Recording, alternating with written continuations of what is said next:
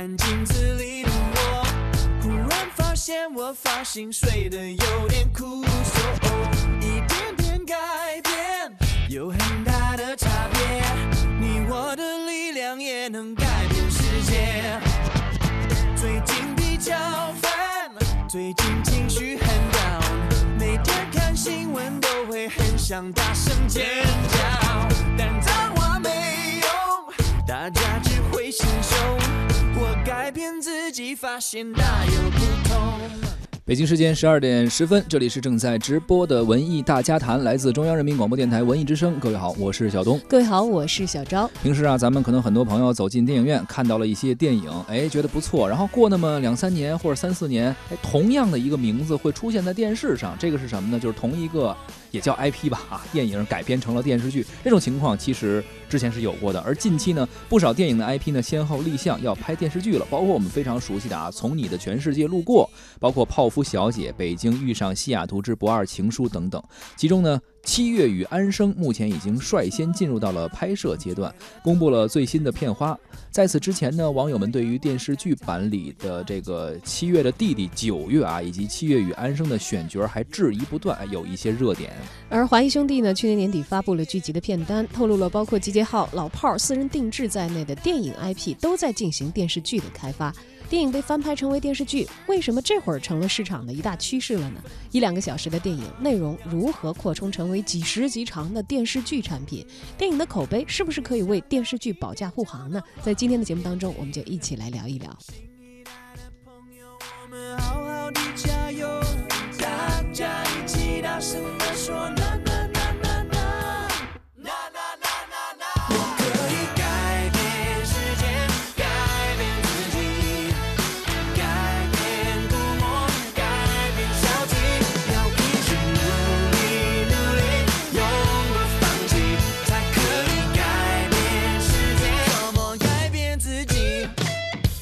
电影改成电视剧啊，这个有的时候不叫改变自己，叫改编自己。或者说，其实电影改编成电视剧反而是不太愿意改变自己，我觉得，因为大家可能总是想着创新嘛，然后这个电视电影拍完了，然后我再拍个新的电视剧，但是这个好像沿用了原来的人物啊和剧情啊，然后把一个电影扩充出一个更长时间的电视剧。很多网友也说了，说你这体量能扩充那么大吗？是不是有点偷懒啊？但是这种现象呢，或者这种做法，其实并不是现在才有的，之前就有过。对，在影视化的这个过程里，尤其是把一个文本影视化的过程里，现在我们都管它叫 IP 了啊。嗯这个当然有的是直接先拍成电视剧，有的是先拍成电视剧再拍成电影，都有的只拍电影，包括戏剧改电影的也有。啊对，这其实也不是这两年才出现的一个新趋势。你包包括这个《红高粱》，前两年也已经拍过电视剧了，这完全是不一样的班子。对，《白鹿原》呀，也也都是这种情况。嗯，啊，二零一零年的时候，冯小刚呢在二零零三年执导的电影《手机》就已经被翻拍成为了同名的电视连续剧。随后，唐山大地震、金陵十三钗、绝技，还有北京遇上西雅图，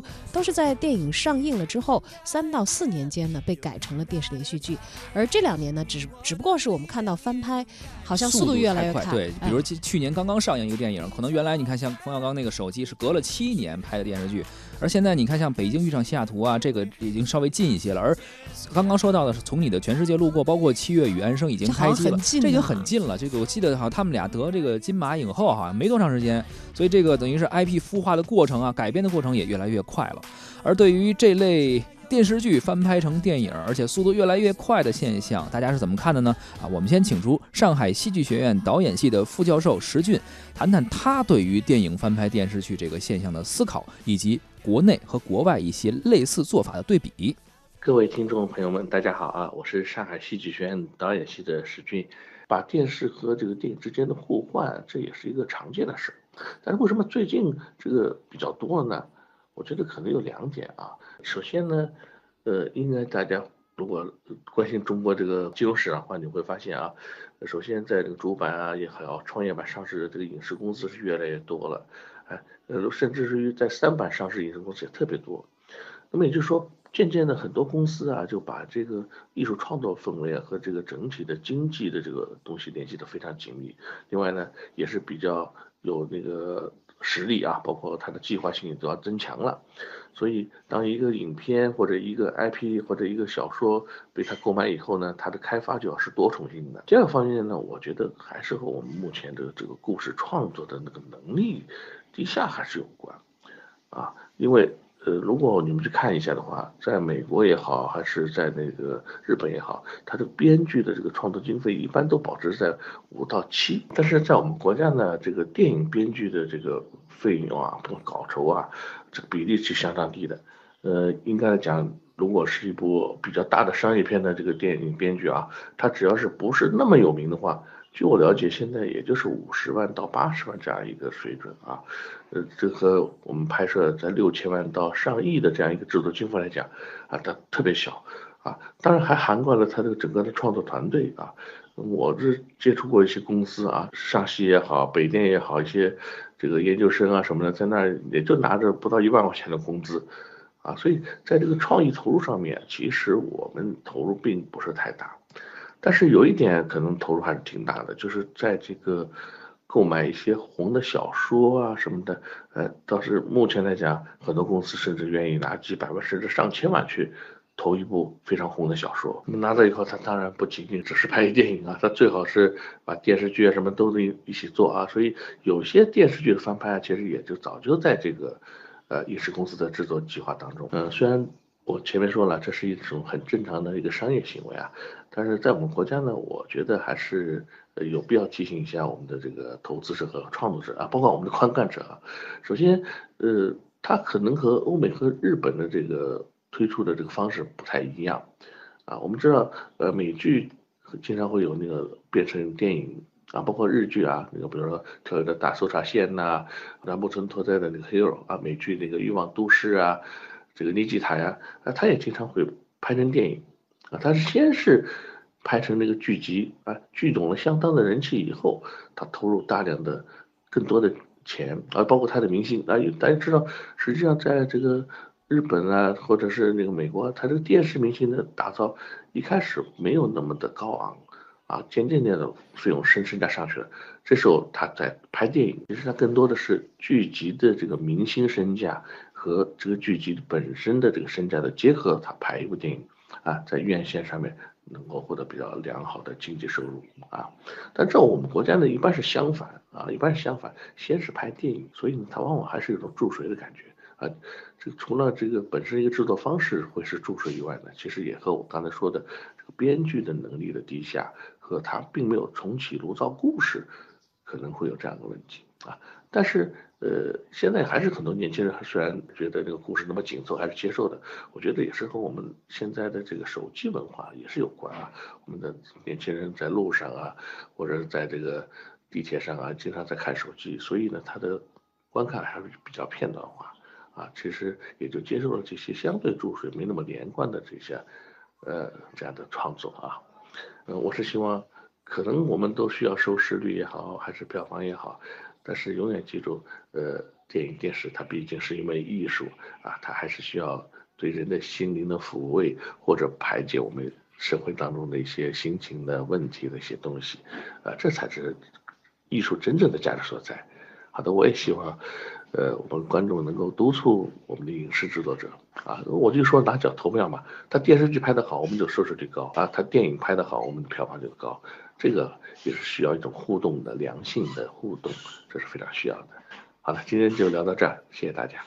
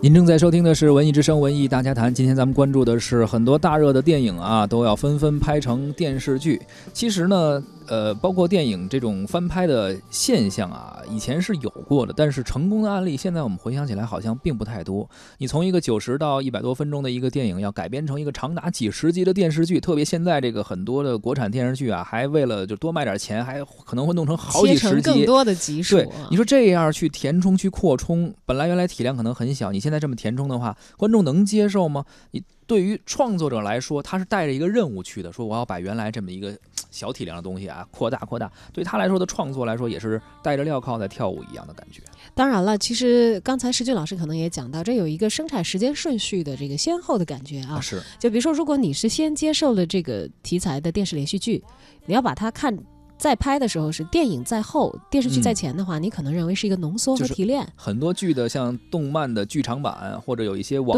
剧剧场版就是干脆就是在这个人设单独走出一个需要用电影的时长去讲的一个完整的故事哈，等等等等，它可能这个相应的来说呢，对于电视剧集它的这个基础要求就会比较高。其实我们一个是像刚才小东讲到的这个日漫的剧场版，嗯，或者是像呃熟悉美剧的观众知道的，就比如说以前《欲望都市》这么多季的一个老的经典的美剧啊，人家要拍这个电影还拍了一二三，嗯，它是基于它的剧集有着非常坚实的，不管是受众基础还是市场反响，那么它衍生出来一个电影化的一个产品。你不管是浓缩也好，还是这个单讲一个故事，哎，观众好像也都乐见其成，也比较少见有特别失手的。对。但这个如果你先见到的是一个电影，再要扩充成一个电视剧，这个自然而然，我觉得我作为一个观众，我肯定多少也会觉得你这个有点注水。而且你刚刚说到国外这个改编啊，其实它对于影改剧的选择不太一样。美国的美剧市场上虽然大量利用电影推出同名剧集，但是它的剧集啊，或者说剧情主要是以衍生剧为主，就是借用电影原来的一个呃大概的一个环境设定啊，或者说一个世界观的一个设定啊，但是全新的故事和人物会填充进来。嗯，比如说漫威电影宇宙的联动美剧《神盾特》呃《神盾局特工》啊，包括这个超胆侠呀，还有西部世界呀等等这些，呃，除了背景设定之外，剧情人物和原作的联系其实比较少。这样的做法呢，是利用了电影版的知名度，还有可能有一些观众的情怀在里面啊，但是又能够保证剧集的新鲜感跟电影不太一样，你观众不会说拿电影和电视剧去进行对比。对，你会沿着它的这个人设来，但是往往那种很长的一些剧集呢，它的主人公是不断的遇到新的事件啊，嗯遇到新的矛盾，然后产生新的选择的，所以它这个电影和电视剧是两条你可以统一到一起，但它互相没有太多冲突的这样的一个一个情况的发展那。么好的电影转化成电视剧就一定好吗？其实，在业内人士看来啊，大部分项目很难成功。这个确实好像我们回想一下，真的电影很火的话，呃，也没有电视剧特别成功的案例。呃，这我能够想到的，对，都非常少。有对一个可能，这个红高粱可能算吧，在续集收视的时候包也比较括。红高粱，包括白鹿原，其实我觉得更主要的是，因为它本身是一个小说的体量，可能啊，对它本身的内容足够撑起一个连，续剧，而且是一个从时间跨度来说，或者这种历史题材的厚重感来说，它可能本身撑起一个电视剧没有什么问题，然后拍电影可能也可以。而且它可能还有一个情况跟我们今天讨论的不太一样啊。嗯我们今天所说的这个感觉非常像注水在拍成剧集的，往往是这个电影和电视剧 IP 是一个。呃，一这个个一一个 IP 获得就刚才我，们说，你说无论是白鹿原也好，还是这个你刚才说红高粱也好，这都是、呃那电影是电影的团队，剧集是剧集团队，人家而且是就不是一个公司的两非套开常非。常怎么说呢？非常厚重的题材，而且历史跨度很长，而且是真的是名作。而你看，刚刚我们最开始说到《从你的全世界路过》，这基本上就是网络鸡汤文改编成的一个剧本，拍一个电影，我们觉得就已经就哦让很多观众已经很诧异了啊。就他倒没想把摆渡人拍出来，这个我觉得更可怕。就然后你再去改成电视剧，这个让人就是很难去想象。你电影我们看的节奏已经很慢了，再去拍成电视剧，这这这可能还要几十集。对，可能暂时 想想象不到会以什么样的观众作为他们的主要目标群体。哎所以你还别说，我还挺期待的。你能忍受几集，还是你可以追几集？我挺期待他会怎么去拍，能够把这样一个本来电视剧呃电影看的就已经很水的一个 这个情节，改编成几十集的电视剧。对，当然可呃能我们还是像这个刚才石军老师所说的，那现在已经是高度市场化的这个我们观众会去文化产品的市场，对观众呢，其实你投的票就决定着他的这个利益的去向。如果在注水这条路上，他们没有更多的利益获得，可能这也就只是一个一时的现象。这个潮水退去，它总归还会回到它本来应该在的位置。是，虽然说呢，这个影剧联动是正常的市场行为，但是目前的市场呢，呃，还是要更加理性一些啊，就只认准一个项目说成功了，或者说你花了大价钱去买这个东西，你就要一再的开发，甚至有些过度开发，并不一定能够取得好成绩。有一些作品可能并不太适合，包括之前咱们也聊过这个戏剧改电影，其实可能也分也分，比如当时咱们说开心麻花，有的就比较适合改成电影，有的可能不太适合。对语镜头语言什么等等，可能它也跟这个具体操持的人有也有关系有太大的差别了。是的，所以说呢，这个是不是能够成功，也取决于操持这个人啊，怎么样去进行创作，怎么样去呃进行一个改编吧。电影翻拍成电视剧，完全是一次重新出发的征程。电影的好坏决定不了电视项目的反响。有华夏美衣裳，但是心里充满着希望。我们要飞